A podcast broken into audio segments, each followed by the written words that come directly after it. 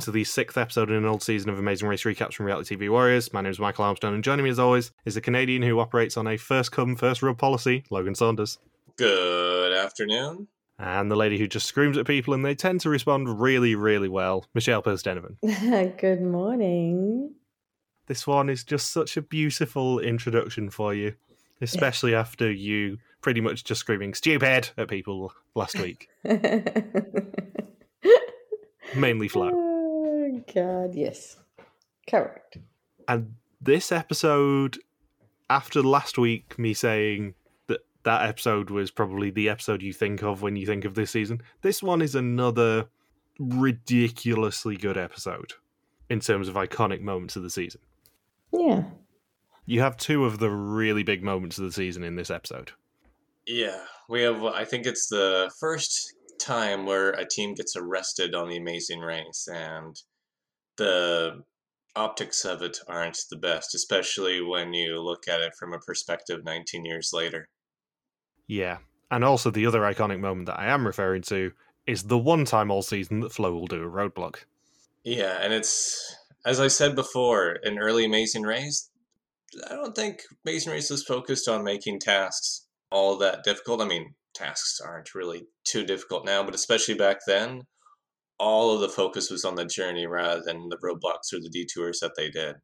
They didn't care if it took teams two seconds to do a roadblock or you know 10 minutes. That of course that's going to shift very quickly over the next few seasons and we're going to get to how we know it is today. But here it's still very very much focused on the adventure aspect. Yeah, you would never see a task in any season of more modern Amazing Race that is just sell five bowls of this local produce. i was thinking if it was by today's standard or if it was amazing race canada Be 50 easily. Well, yeah, it could be 50. I mean, that looked like a pretty busy market, but imagine, especially how quickly the tables filled. I was thinking it would be at least 15, probably. Each person had to set out, I would say, at least 10 seats. Yeah, and you only needed to sell five bowls. Yeah, you definitely see a requirement that was sort of 40, 50, I reckon, for that roadblock in a season of Amazing Race that was in the 30s rather than in single digits. Yeah. I know we're jumping a, a, ahead a bit there, but that's something that really jumped out. I know we've talked about before with the past year roadblocks and detours, but that one is like, man, just five bowls, and each bowl only costs locals 47 cents or five Ray Durhams. That's not much. You just have to convince people to buy $2.50, less than $2.50 worth of escargot. Let's start the episode proper and then we can probably discuss that in a bit. So, previously, eight teams hung out in Portugal before driving themselves all the way through Spain to Morocco. Andre and Damon bought their way into an alliance. Half the teams put the wrong fuel in their cars and left themselves stranded, but Ian used his skills to not lose much time and to keep him and Teri in the race. Ken and Gerard won their third leg in five, but it was Michael and Kathy who were left behind and eliminated from the race. Did you notice the error in Phil's previously on? No. No? Phil said in his very first line in the previously on that teams drove themselves to Cabo de Roca. They did not. They got public transport there or hired a taxi. Ah, Mm, They only drove last leg after Cabo de Roca. interesting. well, somebody clearly was careless about it in the editing room. I'm very surprised you didn't actually pick up on that in uh, in Talstorian. It's the sort of thing where you go, "No, Philip, you are wrong." To be honest, this previously on segment I wasn't paying super close attention to. The other important bit of his previously on segment is the fact that he continues his running joke of, "Oh God, aren't Teri and Ian so old and useless, guys? They're the oldest team ever to reach leg six. Aren't they such a brilliant example to everyone?"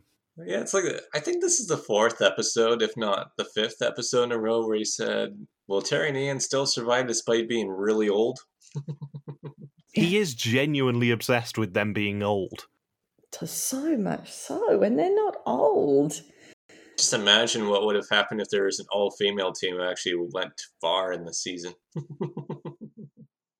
Can I point out when they filmed this race, Teri was 49. no way. They're treating them like they're 60. yeah, Ian was 50, Teri was 49. God. And we did get uh, if if Phil was at least telling the truth in the rest of the previously on segment, all four teams did break down in Spain. Which we'd kind of assumed because that's the vast majority of the drive that they would have had to do. They probably Yeah. only did like 50 or 100 of the about 600 kilometers of that drive in in Portugal. Yeah, I've, I've taken I've taken a bus from Lisbon to Sevilla, and they had to go through Sevilla to get to Algeciras. So, yeah, I'd say probably a couple hours, and then boom, they would be across the border. Yeah. Teri and Ian's average age when they were racing this season was 49 and a half. For Christ's sake. Phil. To be fair, though, you, you don't see any. You see very very few racers in general hit that mark for for their age, let alone a, let alone a team average. Hmm. So once teams depart, as they do, Ken and Gerard departing at 4.31am, Andre and Damon at 4.37, Derek and Drew at 4.44, then Flo and Zach and John Vito and Jill at 5.24, Teri and Ian at 5.28, and Aaron and Arianne at 7.04. They have to drive themselves to the Hassan II Mosque in Casablanca, where they will find their next clue. They have $50 for this leg of the race, and it is the second largest religious monument in the world, only after Mecca. I forgot just how many different towns are utilized in Morocco this season because we we get Tangier for the clue and then the the bus the charter buses and then we get Fez. I say good day. Uh, for the roadblock and pit stop, and then we get just Casablanca only has this one clue for the mosque, and then the rest of it is in Mar- Marrakesh. Although you could say the detour it's probably just a little bit outside of Marrakesh. Yeah, I've just quickly Googled this, and of the four largest cities in Morocco, they visited all four of them. Oh, Rabat's not even one of the top four. No, we're about seventh Oh, in terms of population. Hmm. interesting. It's uh, it's Casablanca with just over 3.3 million, then Fez with just over 1.1, Tangier with 947,000, and then Marrakesh with 928,000. Interesting. And then we get a reminder of the Brotherhood Alliance with Derek and Drew saying that Ken and Gerard are well travelled and resourceful, so they're the sort of people they need to stick along with. I like how it's just multiple to others. It's a three team alliance, and then two of the three teams say, Yeah, we're just following Ken and Gerard because they know how to use a map and can drive everywhere quite efficiently. This is what I mean after what I said last week. Ken and Gerard, at this point in the season at least, are the team to beat because they have the best average of the season by quite some margin, I suspect. And also, they are really good when it comes to the self drive portions of these legs. And every leg so far has had at least one self drive portion. Yeah, you can see why they get away from older teams in later seasons because now they don't do any self drive. And I don't think Ken and Gerard would make it that far into a modern Amazing Race season. I think by their own admission, they wouldn't. I mean, they finished some of the tasks surprisingly quickly, but in terms of always taking taxis and getting like one self drive leg for the season when that's clearly been their biggest strength, yeah, I don't think they make, would make a deep run. No, sadly. Yeah, so it's always yeah, Amazing Race is just super biased now towards the young, the really young couples now. Yeah, the really young ones who just take a taxi everywhere and don't do anything for themselves. They stop being so self reliant and become a glorified tiki tour, Yeah. as I've said a couple of times. And then I like how when Ken and Gerard leave the pit stop, Gerard's like, "Oh, we're heading to Casablanca. God knows how long that drive will be." I'm thinking, yeah, I'm guess based on the previous uh, self-drive portions of the of the first five legs, it could be anywhere from two hours to ten hours. They don't know. I think when we Googled it last week, it was four and a half hours. Oh, from Tangier to or from Fez to Casablanca. Yeah, from Fez to Casablanca was uh, four hours. Yeah, I forgot. It's like you're going from the eastern side of Morocco straight west. I think there are harder drives in Morocco for them to do because, as Ian says a little bit later in the leg, they just go to Rabat and then there's a super highway from there. Yeah, a super highway, as opposed to a regular highway. And after I mentioned it last week as well, they have now removed Team 911 from the lower third of Andre and Damon, which just makes me look like a moron. Why? But someone called them Team 911 this week. Yeah, there's there's like three or four instances of people calling them Team 911 this week. They call themselves Team 911. Yeah. Like half of the teams left in this leg call them Team 911 at some point, and then it just disappears from their lower third. They don't have it in the lower third at all. It's back to Fireman and Corp. Well, that's weird. Why'd they do that? I don't know. I like how reliant like Derek and Drew and Andre and Damon are on Ken and Gerard's sense of direction because uh, Derek and Drew, when they're in that caravan after they've hired the taxi, Derek and Drew are like, well, we can't lose Ken and Gerard because we gave our maps to them. And then we cut to Ken saying, yeah, no way can no way can Team 911 read a map. No one can read a map as well as Gerard can. So it's just everyone following Gerard's sense of direction to get all the way to Casablanca. It's crazy. And we get another team up, which is Flo and Zach and John Vito and Jill. Obviously, they depart together, so, you know, it kind of makes sense. And then we get a fight from Teri and Ian over the directions. Apparently, Ian should have thought about the return journey the day before when they were driving into the Borj Nord. I just love them sniping at each other. It makes me laugh so much. I just handed you the map, Teri. Well, you should have planned both ways. We talked about it last night. Please don't berate me. It does make me laugh when they check in at the pit stop and Phil's like, What's the secret to your success? And they just go, We fight a lot, but we hate everyone else far more than we hate each other. And that just works. We also get a Jonathan Baker preview because I believe Teri's exact words were when we shove, we shove together. Yeah, when push comes to shove, we shove together. Like, wow, you just gave Jonathan Baker way too many ideas. Jonathan's just sat at home watching this season going, Shoving people, that's a good idea. yeah, he's like has a notebook out. Physically abuse your partner. Okay. Episode seven.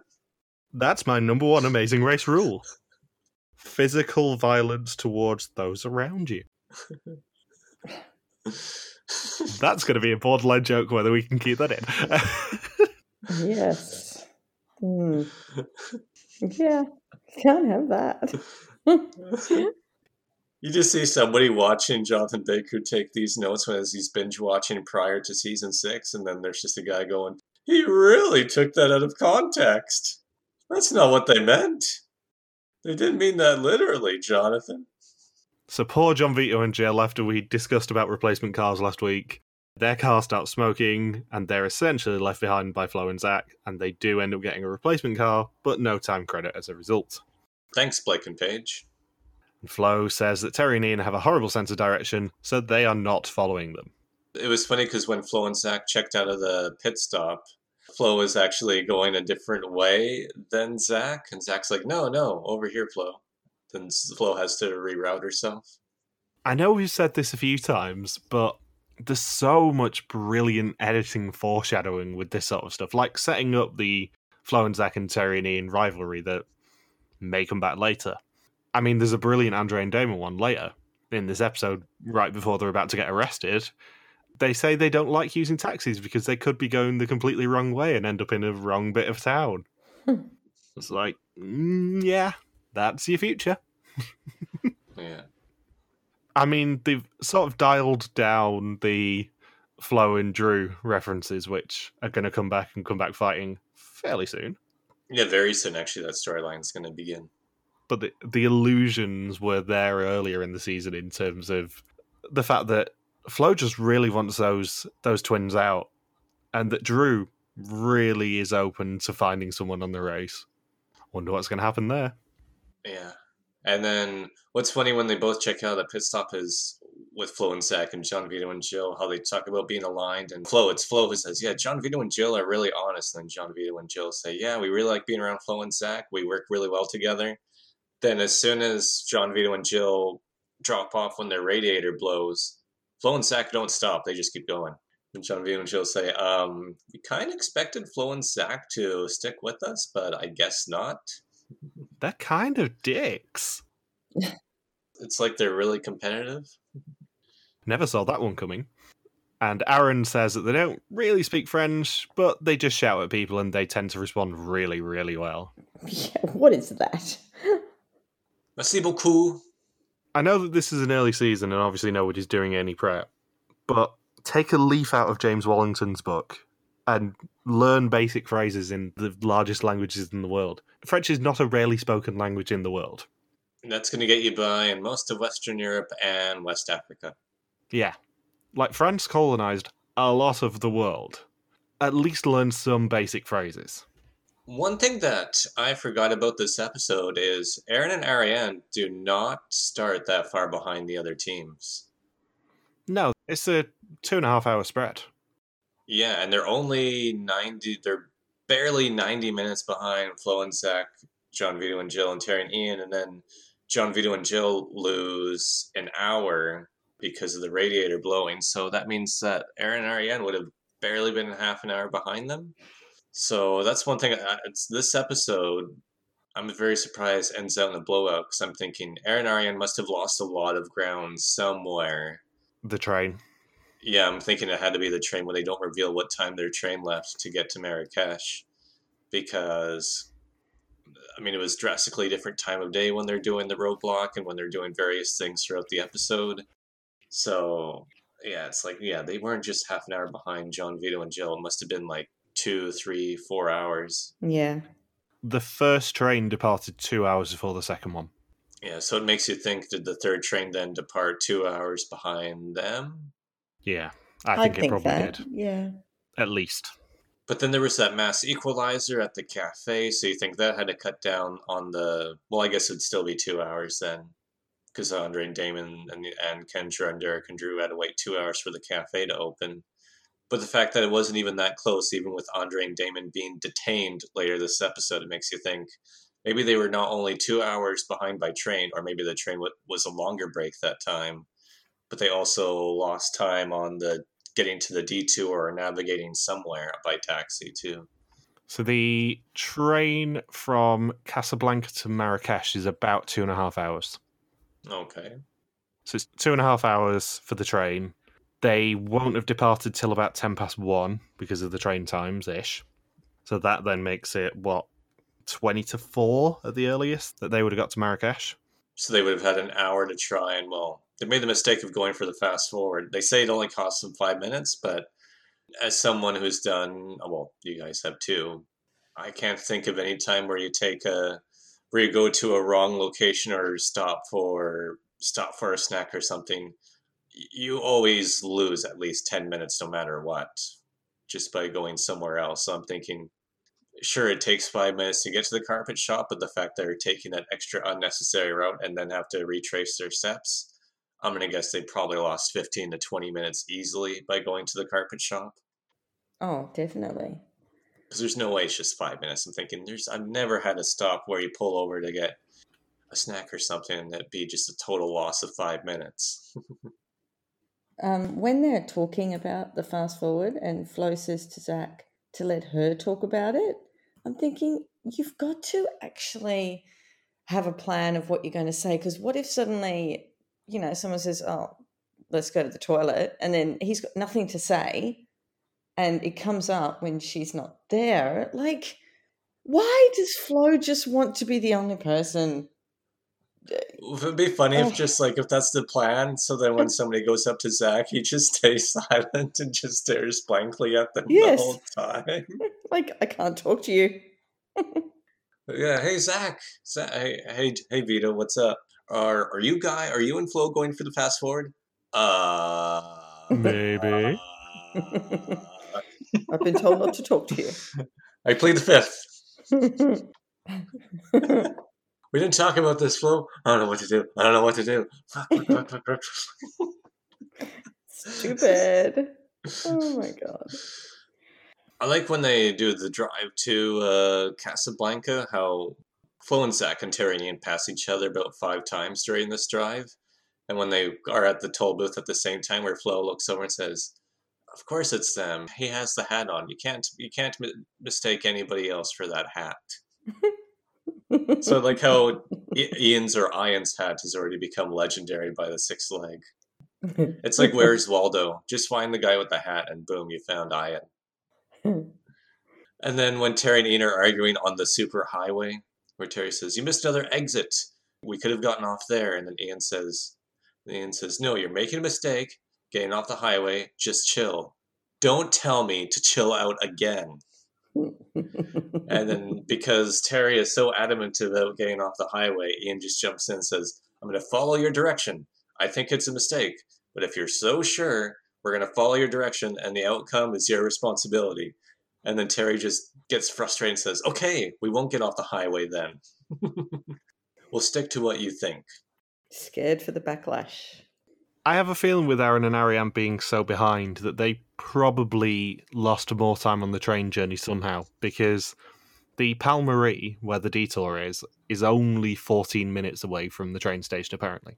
So maybe instead of it being two hours for Aaron and Arianne's train, it could have easily been maybe three hours until theirs. Yeah, yeah, because they would have got into the train station at about 20 to 4, and then say it was 15, 20 minutes for them there, at the detour for 4 o'clock, and then they definitely don't get to the uh, to Glacier Cafe for 4.45.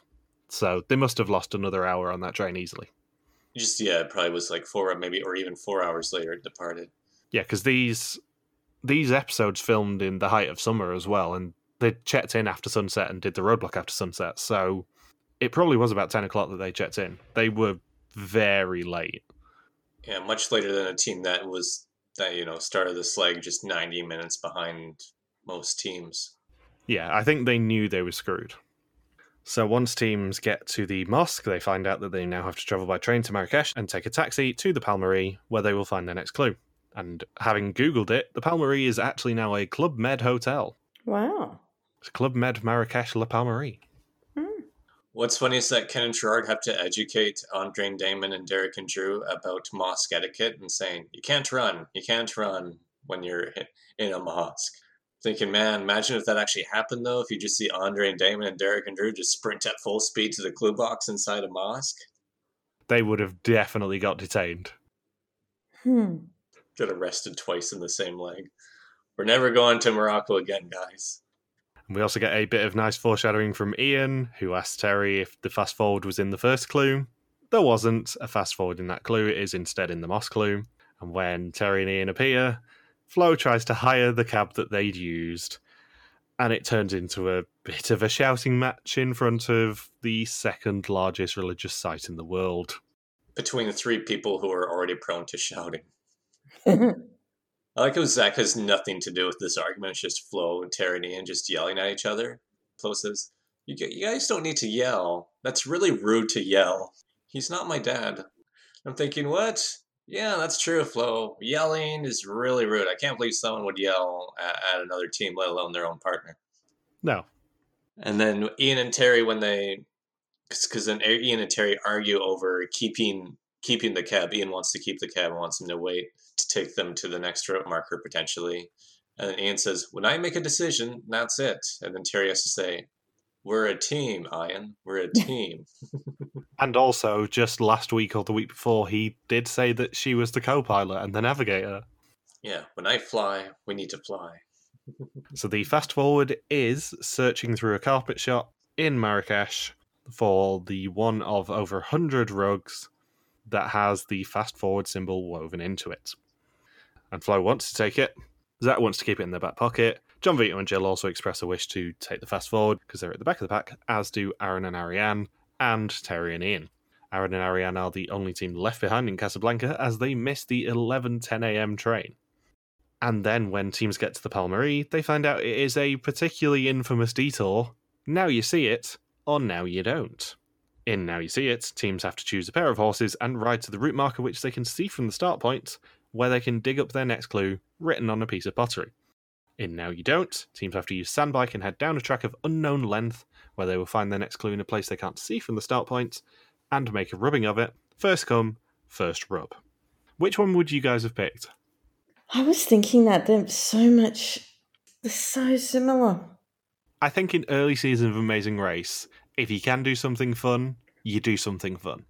Yeah, I suppose. It's always the more fun detail choice. In early seasons of Amazing Race, if you can do something fun, then you do something fun. Maybe not bungee jumping, maybe not skydiving, both of which will be details this season.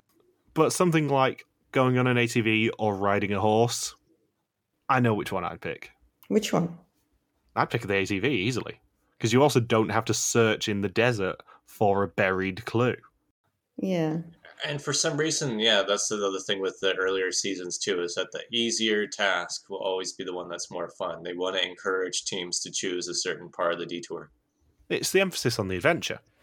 Like, there's way more adventuring in going down an unknown length dirt track on ATVs than riding a horse maybe a couple of hundred feet. Yeah, although Ken riding that horse will be always be a hilarious visual to me. Yeah. I think I might be too fat for this horse. So Derek and Drew and Andre and Damon both go wrong down the paths, but they then find the now you don't clue in first. And teams must now find someone to translate their clue from Arabic, leading them to the roof of Cafe Glacier, where they will find their next clue. Hours of operation for this are 4:45 p.m. to midnight. What was funny is that Derek and Drew and Andre and Damon got so lost and eventually run in together, and then they're like, um, should we just follow each other and find the clue as, as two teams together? I'm thinking, come on, guys. The one time that Ken and Gerard choose to do something different from you guys, and you guys have no idea what to do. The best thing is, I don't think Ken and Gerard are pissed off with them by the time that they all meet up again. I think Ken and Gerard are just like, you guys are idiots, but we still love you. Hmm. Whereas if if Andre and Damon had been left behind, or if Derek and Drew had been left behind, I think those guys would have been way more pissed off at the other two teams than Ken and Gerard ended up being here. It certainly doesn't come across that Ken and Gerard are pissed off with them. No, not at all. I wonder, did Andre and Damon also pay money to them this leg to keep following them? I don't know because Phil's wording in the previous on was weird. It sounded like the thirty euros just became an entrance fee, but then like five minutes into the episode, Ken and Gerard and Derek and Drew were just like, "Oh, they're going to tag along no matter what, aren't they? Whatever." I guess that's the final three. Can you imagine though if that stayed intact until final three and Andre and Damon win the final leg? It's like, oh, we set the template. So Ken and Gerard do switch from the horses to now you don't, and they then leave in third. Dig Fido, dig. It is a brilliant visual of them just hurling up sand to try and find this piece of pottery, but you don't do a task where you're in the middle of the desert digging for stuff unless you absolutely have to. I found a I found a rock. It's a beautiful rock. Hmm. So Flo and Jill both want to do the fast forward and beat Teri and Ian to it. They Rochambeau and Jill wins with scissors. And Jill then gets a choice of whether they go for it or Flo and Zach do, and they choose to go for it. No. Just no. You don't do that. You either want to uh, be in control of your destiny. You don't. You don't do a rock paper scissors. I'm just. I'm flabbergasted. I think what makes it funnier is that the, just how much time they waste before one of the teams decides to go for it. Because Teri and Ian jump into a cab right away. Yeah. And then John Vito and Jill and Flo and Zach, they, they talk about it and they're like, okay, what are we going to do? What are we going to do? How are we going to figure this out? Okay, we'll do rock, paper, scissors. And then John Vito and Jill need a moment to decide if they're going to go for it or not. They're like, okay, we'll go for it. And I'm thinking, you guys easily lost a good, probably close to five minutes trying to figure out which one of you is going to take it while Teri and Ian are, have been in the cab the whole time and get a good head start in the carpet shop. The important context here is they've just been on a two and a half hour train ride, and they did not decide this between them on the two and a half hour train ride. Yeah. Well, well, they kept asking. They kept asking Zach while while Flo was in another cart, and then Zach just stared stared blankly at them the whole time. Ah, Hmm. good point. But yeah, they decided when they got to the train station at the end to then determine between them what was actually going to happen rather than spending the two and a half hours previously doing something productive. It's ridiculous. And instead, letting Teri and Ian essentially just win the fast forward unopposed. Oh, God. But yeah, I think this might be a record though for the percentage of teams trying to get a fast forward because because Aaron and Arianne eventually go for it too. So we had four teams who were dead set on taking the fast forward this leg. hmm and at least you can tell that these were the seven teams that deserved to make it this far because for John Vito and Jill, Teri and Ian, and Flo and this was the correct play because you got to assume, okay, Aaron and Arianne are far behind. They're for sure going to want to go for the fast forward since they haven't taken it yet. So if they get the fast forward, that means one of us is in last place. So then it becomes, well, we don't want to be last place, so we gotta we gotta take the fast forward then. Yeah, it's very interesting that I think this is the last fast forward all season where more than one team goes for it. I think pretty much every fast forward for the rest of the season is completely unopposed. And the other layer layer to it too is that they know non eliminations are coming. And in a 12 team season, they probably anticipate okay, there are seven teams left. In the first two seasons, they didn't even start doing non eliminations until there were six teams left and it alternated. If it were to alternate this season, that means it doesn't start till five teams are left. So either take it this leg or next leg. Yeah. I, I was thinking it's so late for non eliminations. Oh, they're coming. They're coming soon, Michelle. They're coming so close together. Yeah, we have one of my favorite runs in Amazing Race of next episode is an elimination, kind of by default. We will question whether that was intended on being an elimination or not. I'll warn you now. And then we have two non eliminations elimination, elimination, non elimination, and then the finale. Mm. Yeah, I believe this is one of only it's one of only two seasons where the first seven legs are all eliminations in a row. Yeah. All of the uh, non eliminations this season are amazing episodes, though. I love all three of them. So, yeah. By the time that they've actually bothered deciding who's going to go for the fast forward, Teri and Ian have pretty much already found the carpet, so win the fast forward award and tea as well.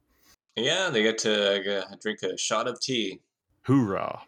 Hoo- yeah, we do get another hoorah. We get so many hoorahs, I wish I'd started counting them. Hmm. And then Zach manages to crash a sandbike at the detour. Flo says in a confessional that the race has been taxing and she's not always been the nicest to Zach. It's like one long, dirty date. One funny thing with Teri and Ian doing the with the carpet task with Eber Ian's like, you have to wait for me. You have to wait for me before you lift up that carpet. And then uh, when they uh, when they're working on it too, when Teri lifts up the carpet, she just reels back because I think there was a bunch of sand or dust underneath when she lifts up one of the one of the pieces of carpet. Hmm. Yeah, it's like some was there a sand shrew underneath one of those? Because it looks pretty effective because she like covers her eyes and everything. It's like somebody like was hiding underneath and sprayed pepper spray into Teri's eyes. So, unsurprisingly, Teri and Ian are the first team to check in, and they win a Kodak EasyShare digital camera each, which I'm sure they would love to have had rather than, you know, a cruise that they probably live quite near the cruise port for. Second Yeah. out here, a couple of cameras. Get off, get off our mat. And interestingly, it has taken six legs so far this season for a woman to win anything. Teri is the first woman all season to actually win a leg, and they then also become the oldest team to race in leg seven. And they are asked by Phil what the secret to their success is. They say that they may fight, but when push comes to shove, they shove. And I think when they drink the tea, I believe Ian says L'chaim. And I'm Yeah, thinking, does.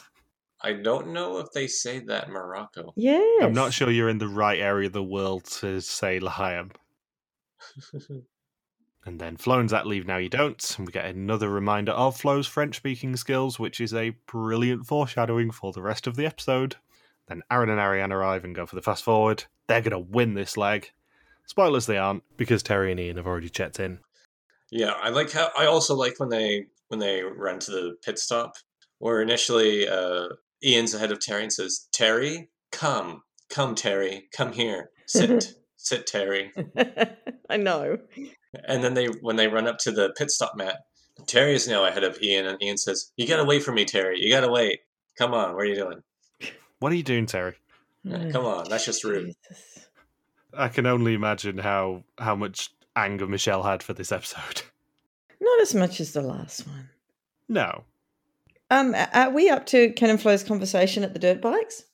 Uh, we might be. Oh, oh, and the one weird thing with the pit stop I want to mention is very, very odd camera work at that pit stop. We get extreme close-ups of Phil when he's talking to Teri and Ian, and then extreme close-ups of Teri and Ian as well. But the shot of Phil is very, very odd at this pit stop. I hadn't noticed. All you see is his face. I think it was just weird camera angles because they don't have much space at all. Yeah, that's what I was thinking too. That probably that rooftop there is yeah not much room to set up a camera or cameras, I should say. Um, I was wondering, you know how Ken and Flo had that conversation at the dirt bikes? Would you have had that same kind of conversation if they hadn't have been mingling after each pit stop? No. No, because they wouldn't have been friends. Yeah, some it was, it was sort of a good camaraderie. I believe that um, Ken and Gerard and Flo and Zach are, or Ken and Gerard and Flo at least, are very much still in contact, even 19 years later. Hmm. Okay. Particularly Ken and Ken and Flo, who are the two people shown here. They're very friendly still, I believe. Hmm. So Andre and Damon arrive at Cafe Glacier at 2:35 p.m. and at 4:45 p.m. all the teams who are there, i.e. everyone apart from Aaron and Arianne, grab the roadblock clue, which is who is able to work a crowd. In this roadblock, one team member must assist a vendor in setting up his stall and then sell five bowls of escargot to get their next clue. And it is Gerard, Derek, Flo, Andre, Jill, and Aaron doing this roadblock. A monkey could have done this roadblock. Yeah, it is. It is one of the most basic roadblocks in terms of selling ones ever. But also, the reason it is notable is because this is the only float block of the entire race. This is the only roadblock that Flo will do in every leg that she races in. What? and what's funny is that with all five teams of them together at the roadblock, she still finishes last. She does, but only just. Uh, yeah, I'm guessing there wasn't much spread between the five teams, but it's like, yeah, I guess that's why she only did the one roadblock. She was out of there last. She probably didn't feel too good about that. This roadblock is to Flo's advantage because of her French speaking skills. She's the only one who communicates with anyone in French, which I think helps a lot. When did they bring the even roadblock rule in? season six because in season five we're gonna have three teams at the end where one person each team only did one roadblock Mm. where it was a 10, 10 to 1 or 11 to 1 ratio So Andre is the first to leave the roadblock, and teams must now head to the rooftop of the Riyadh Catalina, the pit stop for this leg of the race. The last teams to check in will be eliminated. Um, we've seen this sort of scene before many times. Has it always, in- like in any franchise, has it always been at this place or has it been at other places around the world? You know, when we see these scenes that are big, where they're selling food at these big places. I mean, the selling roadblock that comes to mind for me is the Ghana sunglasses one in season 17. So we haven't been to Marrakesh twice. We have been to Marrakesh again, but I don't think they visit this market again. What about the Australian one? Uh, never went to Morocco. no yeah Okay. All right. Thanks. Marrakesh was visited in 25 as well. Like we've seen these uh, like huge market setups before, but I, I just wanted to know if it was Marrakesh or if it was must have been somewhere else in the world. The Cafe Glacier, where the uh, roadblock clue is and where the non participating people uh, stand, was the U turn location in 25, in leg 5. Okay. But other than that, no, they haven't revisited this this market square. So Jill leaves in second, with Gerard in third, Derek in fourth, and Flo in fifth. And Andre and Damon do say they don't like using taxis because they could be going the completely wrong way. We'll get back to them in a couple of minutes. Because Flo and Zach checking in second, thanks to a lucky taxi driver. Ken and Gerard checking in third. And then the infamous Andre and Damon scene.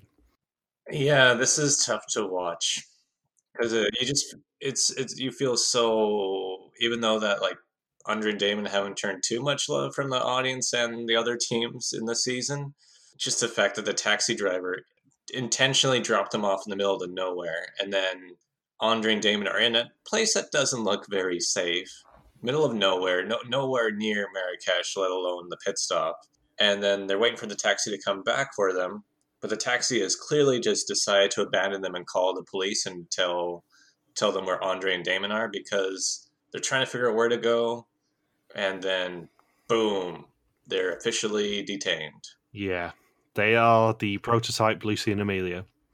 Hmm. Yeah, and then they were told they had to follow the the cop to the police station, and then the cop said, "Please surrender your passports." And they say, "No, we're not going to surrender our passports." So I'm guessing things must have really escalated right then, because the security crew definitely had, must have had to intervene like right that second when Andre and Damon said, "No, we're not giving you our passports," because then we're definitely we'll definitely be stuck here all night. You know what's really tough to podcast about and make jokes about? Is people being detained. I mean, when it's Lucy and Amelia, because they laugh it off, it's hilarious. And, you know, they are still very much blacklisted from the UAE. When it's Andre and Hmm. Damon, not so much. Well, with Lucy and Amelia, it was it was they they got themselves arrested, right? Like Don't Yeah. drive into a government palace in a Middle Eastern country.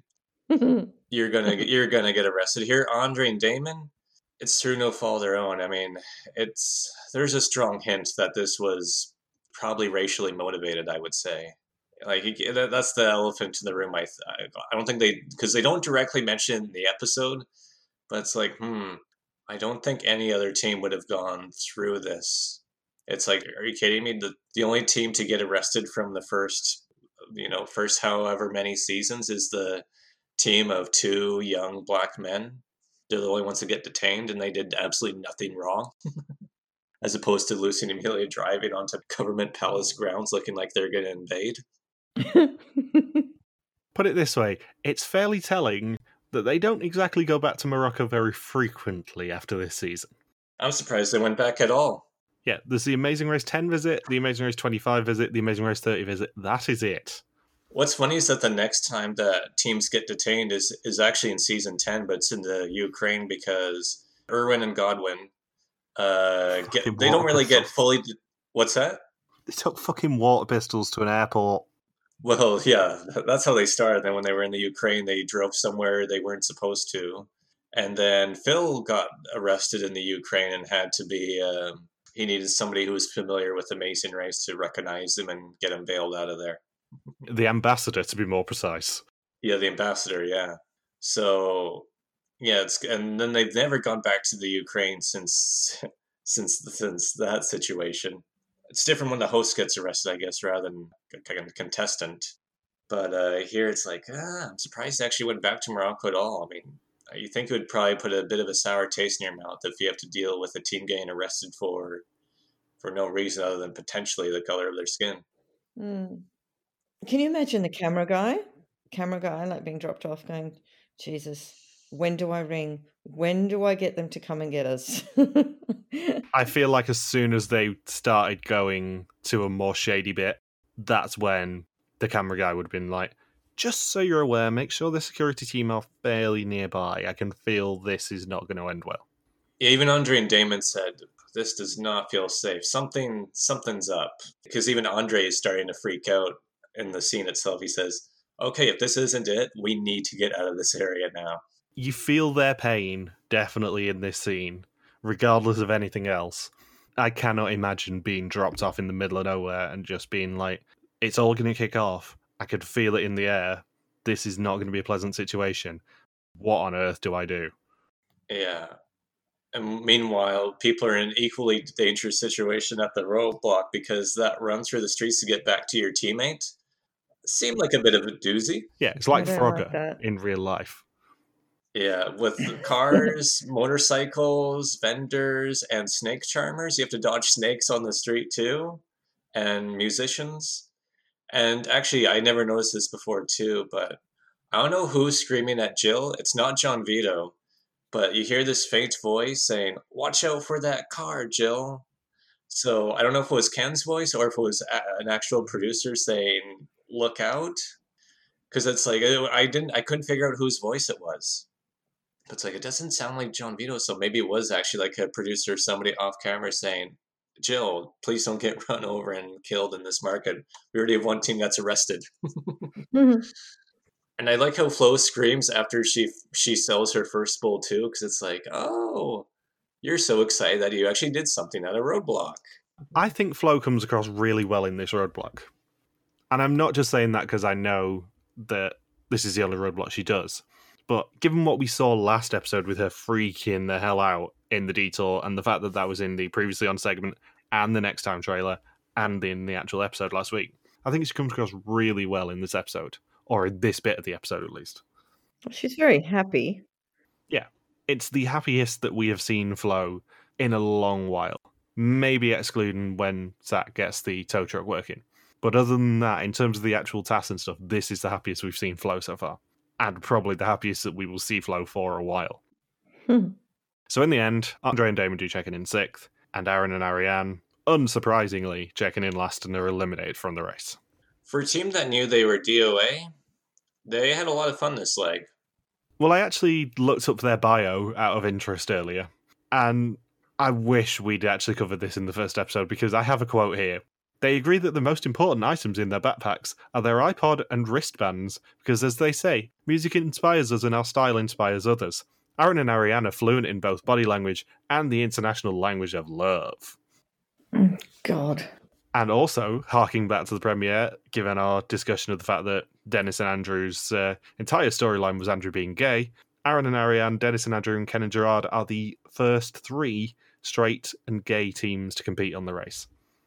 Or as Aaron Arianne, I think, may have been nicknamed at the time, they were probably nicknamed Will and Grace. They were indeed. And in a similar fashion to uh, to Scott and Brooke, because it was on NBC, they could not call them Team Will and Grace, but they were called Will and Grace at the time. Yeah. And then they had those gold and silver shirts, which I pointed out a lot more in my blog, but we managed to go somehow go six episodes without mentioning here. Of course, then we get to see their not so secret handshake anymore, Yeah. Which was quite the choreographed routine. Fully, they did that elsewhere during the race. If only they'd lost a foot race for first place because they were doing the secret handshake. Yeah. Whoa. At one point, he says, We had two plans. Well, one plan was to fast forward, and one plan was just doing the race. Not really, not really having two plans. So, yeah. Have you got any more eulogy for them? Uh, I guess the eulogy for the past three eliminations. I mean, we lost three teams part of the Twin Hunt Alliance all in a row. Like that's the that's the other thing about this season is that the front runners at the beginning of the season, who just coasted, absolutely coasted through the first three legs, end up just getting knocked out one after the other in legs four, five, and six. It's a massive shift for the season to go from like, hey, these were these teams look like they were going to be unstoppable and constant front runners. Like, nope, now they're all gone, and the past two eliminations have been foregone conclusions, and four out of the six episodes this season have been absolute blowouts. The only two that have had any sort of suspense were Gene and Sylvia's elimination, and then Heather and Eve's, and that's only because we had everybody on the same train going into the final task. So, next time, in Germany, Flo sabotages Andre and Damon, Derek and Drew fight, and Ken and Gerard have a little accident in a car. And it's definitely not a blowout for who gets eliminated next episode. No, there's there's no subtlety in the next episode in terms of the elimination. However, it is a very fun episode. I remember it being even the elimination actually has a fun twist to it at the end. And more importantly, it is a leg that I have been to a lot of the locations for deliberately. Because I know you did the same thing with the uh, with the Lisbon and Porto bits of the Portugal leg, but I have done a lot of the Munich locations in this season, including the fast forward location. Hmm. Yeah, and this is going to be our last elimination before we have a very set crew of five teams to end end the season. God, I love I love it when they start non-eliminating people in this season. All three of those legs that are non-eliminations are just delightful episodes for many different reasons. I think out of all the seasons, I can't think of another season where I would ever say I can't wait for the non-elimination legs. I think the thing is, all three of the non-elimination legs are just complete and utter messes for the teams involved. that it's just it's absolute gold for us. There's no better way to put it. It's just an absolute mess for certain teams in all three of those non-eliminations that just makes it really fun. I have a question. If a team were were arrested like Andre and Damon were today, do you think production would have given them a time credit? No.